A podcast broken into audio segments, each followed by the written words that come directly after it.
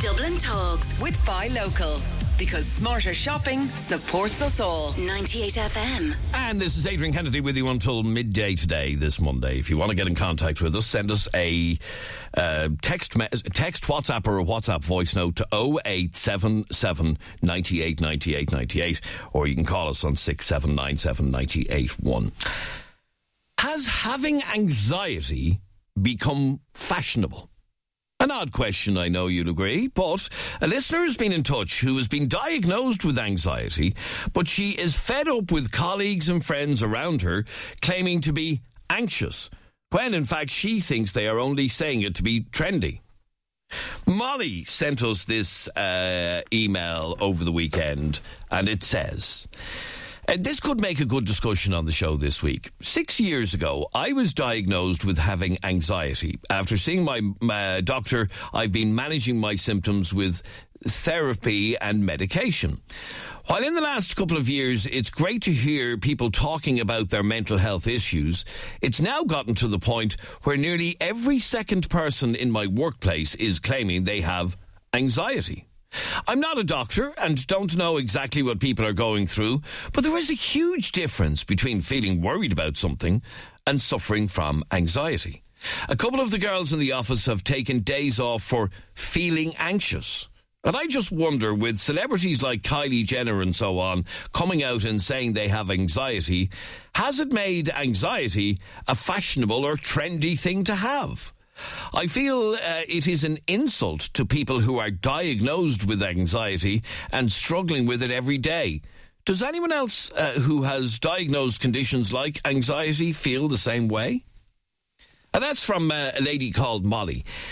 And uh, she sent that, by the way, through our Facebook page, which is facebook.com slash Adrian K and Jeremy D. If you want to get in contact with us, you can send us a private message through our page. Anyway, uh, do you know people in your life that say that they're anxious? Has anxiety become an overused term? Call me right now on 6797981. Text WhatsApp or send a WhatsApp voice note to 0877 98 98 98. I'm joined on the line by counselling psychologist uh, John Francis uh, Leader from JFL.com. Uh, um, John, welcome to 98 FM. Hey, Adrian, how are you doing? Well, has anxiety become an overused term? It's kind of funny because, you know, they say careful what you wish for.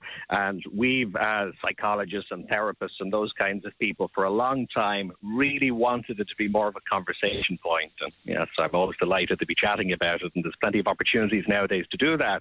But, you know, if you think about many countries, Ireland is a classically good example. You go back a few decades, you didn't talk about your anxiety to your friend or your neighbor you know, there was this kind of a thing around it that, oh gosh, I'm not sure about that. I'd never admit to that.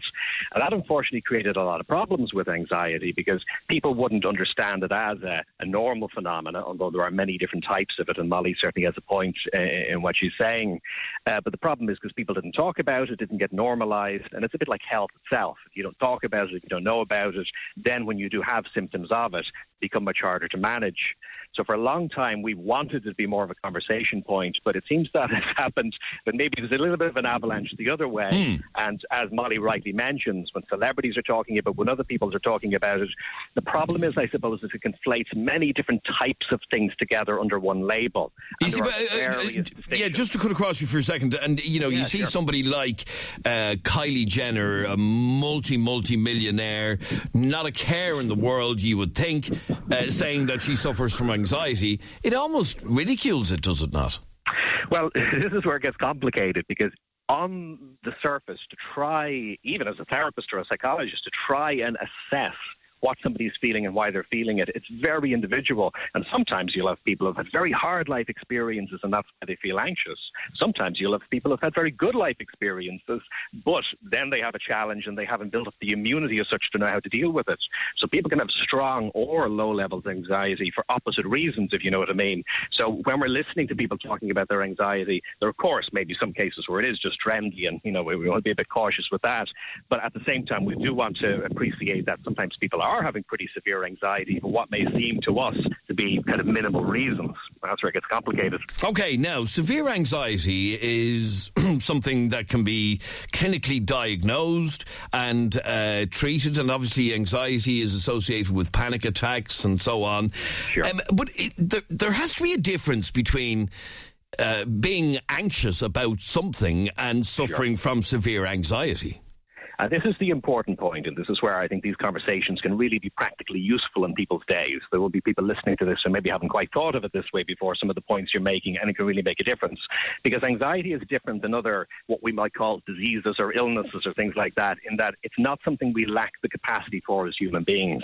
Every healthy human being, every healthy animal for that matter, has an adrenal system. You can get a rush of adrenaline, and you can have the thing that we call anxiety. Mm. Now, in some circumstances, that can help you. This fight or flight response response. It can help you get out of danger, or it can give you extra energy when you need it. But the problem is sometimes it gets triggered more than is needed, or in situations where moving or running or fighting aren't appropriate responses. And this is when anxiety can become an issue. So it can be to do with past experiences, present experiences, interpretations of what's happening.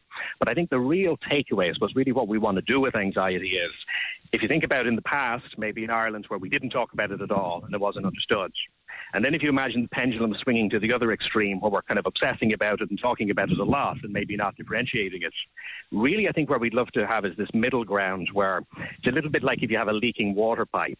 You wouldn't sit down and stare at the leaking water pipe and obsess over the fact that it's spraying water everywhere in your house, but nor would you ignore it. So you kind of do something in the middle where you notice it, and then you say, well, what healthy things can I do to remedy this, to help it forward?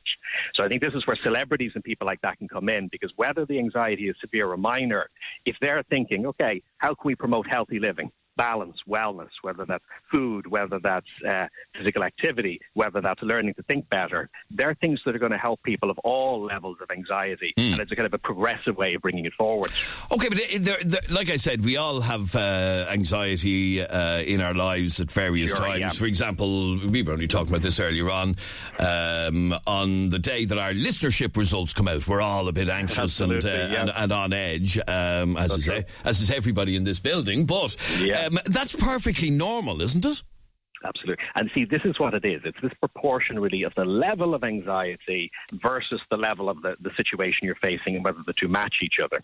And what's kind of interesting is it could be sometimes better to have more anxiety and more adrenaline in your system if you're, you know, faced with like one of our ancestors, a wild beast thousands of years ago. You know, you're going to want a lot of that coursing through your veins because it's going to help you move. The problem is a lot of our worries nowadays are ideas, the thoughts, the worries about things that might happen uh, or things that are happening, but we can't do anything physical about. And anxiety, for anybody who's experienced it, we know it's a very physical phenomenon. You have not just thoughts and feelings, but those sensations in the body, the heart beating, palms sweating very often. And the problem is there isn't an outlet for that. But it is still, I suppose, something on a scale. And of course, there are some very extreme cases of anxiety, but at the same time, having the ability to feel anxiety is a normal part of being human. And that's why working with it is a little bit trickier. I sometimes use the example of, uh, you know, if somebody has a drug addiction, it may be hard to overcome. Mm. At least you can live without drugs. But if you have a food addiction, you need a bit more discipline because you can't live without food. You know, so a little bit of nuance is learning to work with it. So a lot of what we do in our work is helping people not so much to fight or battle the anxiety, which tends to only exaggerate it because it's like a fire alarm ringing telling you something's wrong, but working with it, understanding it. And even firefighters do this in their training. You know, if you're training firefighters, if you and I, Adrian, put together a program for training firefighters, we wouldn't just have relaxing music, scented candles, and comfortable chairs and then send them in the fire. Mm you know, we, we'd, we'd get them good at being stressed and we kind of teach them how to be anxious. So then if they're in the situation where it happens, they have some control over it. Okay, so how do I know if my anxiety um, is normal or, or something that needs to be treated? How do I know the difference? Well, if there's any doubt, always a very good first step is go and get that, you know, second opinion on it. Go to a, your GP or go to a therapist who can give you some proper advice on that. Because it's a bit like, you know, the old expression of the straw that breaks the camel's back. It could be that, you know, you think, God, have I got anxiety today? But maybe you've just been stressing yourself out for such a prolonged period without even realizing it at work or relationships, etc. And your system is just saying, ah, here. Mm. and it's kind of, you're ready to collapse in that moment. So you might self diagnose yourself as having a severe anxiety condition, but it may be a very reasonable response to some of the life experience you've had up until that point.